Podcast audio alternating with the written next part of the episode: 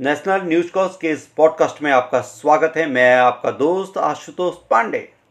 आज के पॉडकास्ट में किसान आंदोलन की सुर्खियाँ हैं। आज किसान आंदोलन का ग्यारहवा दिन है। लेकिन इन ग्यारह दिनों के आंदोलन के बाद भी अभी तक कोई समाधान इस आंदोलन का नहीं निकलता दिख रहा है। आज सिंधु बॉर्डर से। सभी किसानों ने, सभी किसान संगठनों ने सारी देश की जनता से अपील की है कि 8 दिसंबर को जो भारत बंद का आयोजन किया जा रहा है, उसको अधिक से अधिक लोग सफल बनाएँ। अब बात करते हैं इस आंदोलन के फैलाव की। पंजाब, हरियाणा और यूपी से होता हुआ यह आंदोलन अब बिहार और दक्षिण भारत के राज्यों में भी फैलने लगा है। इन राज्यों में भी किसानों के समर्थन में रैलियाँ हो रही हैं। प्रदर्शन हो रहे हैं धरने किए जा रहे हैं। और इसी के साथ एक अपडेट यह भी है कि 9 दिसंबर को सरकार और किसानों के बीच में एक बार फिर से वार्ता होगी। लेकिन किसानों का यह कहना है कि इस वार्ता का कोई, ऐसी किसी वार्ता का कोई फ़ायदा नहीं है। उन्हें ये तीन के तीन कानून फिर से वापस ही करवाने हैं। इसके अलावा उनकी और कोई मांग है ही नहीं।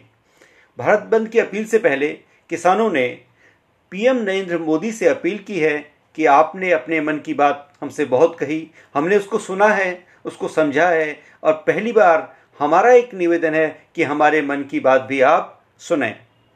ग्यारह राजनीतिक दल अभी तक किसान आंदोलन का समर्थन कर चुके हैं और ये सिलसिला लगातार बढ़ता ही जा रहा है।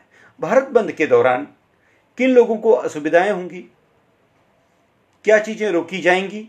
इसके बारे में भी हम बात करते हैं। किसान आंदोलन के दौरान जो 8 दिसंबर का जो बंद है, उसमें सभी ज़रूरी सेवाओं जैसे एंबुलेंस, दूध वगैरह, इन सबको जो है किसी प्रकार से नहीं रोका जाएगा। इसके अलावा किसान संगठनों ने ये स्पष्ट किया है कि जो शादियाँ होती हैं, उनको भी हम नहीं रोकेंगे। जो बारातें उठती हैं, कहीं जाती हैं, उनको भी हम जो है नहीं रोकेंगे। तो एक अच्छी खबर है, जिन लोग की शादी है आठ तारीख को उनको अपनी भारत को ले जाने में कोई भी परेशानी नहीं होगी। इसके साथ एनडीए के लिए एक खराब सूचना है। एनडीए के लिए एक खराब बात है। एनडीए का एक घटक दल है राष्ट्रीय लोकतांत्रिक पार्टी आरएलपी, जिसको हम कहते हैं, जिसका गठन हनुमान बेनीवाल ने किया था। हनुमान बेनीवाल वर्तमान में नागौर, राजस्थान से लोकसभा के सांसद हैं।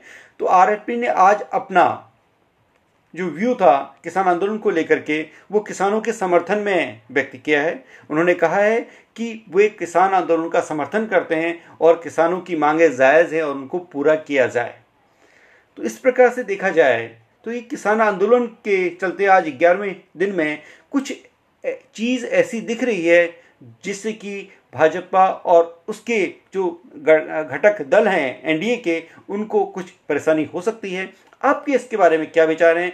आप किसान आंदोलन को किस तरीके से देखते हैं? क्या किसानों की मांगे जायज़ हैं, नाजायज़ हैं? क्या सरकार का जो रवैया है वो ठीक है या गलत है? आप लोगों के विचार, आप लोगों का मंतव्य जो होगा वो हमारे लिए काफ़ी महत्वपूर्ण होगा। आप अपने विचार व्यक्त करें। चाहे तो आप हमारी वेबसाइट के ज़रिए कर सकते हैं, हमारे डिस्कॉर्ड सर्वर के ज़रिए कर सकते हैं, ये इस पॉडकास्ट पे हमें ज्वाइन करके कर सकते हैं। आप सब लोगों का इस पॉडकास्ट में फिर से एक बार स्वागत है। जय हिंद, जय भारत, वंदे मातरम।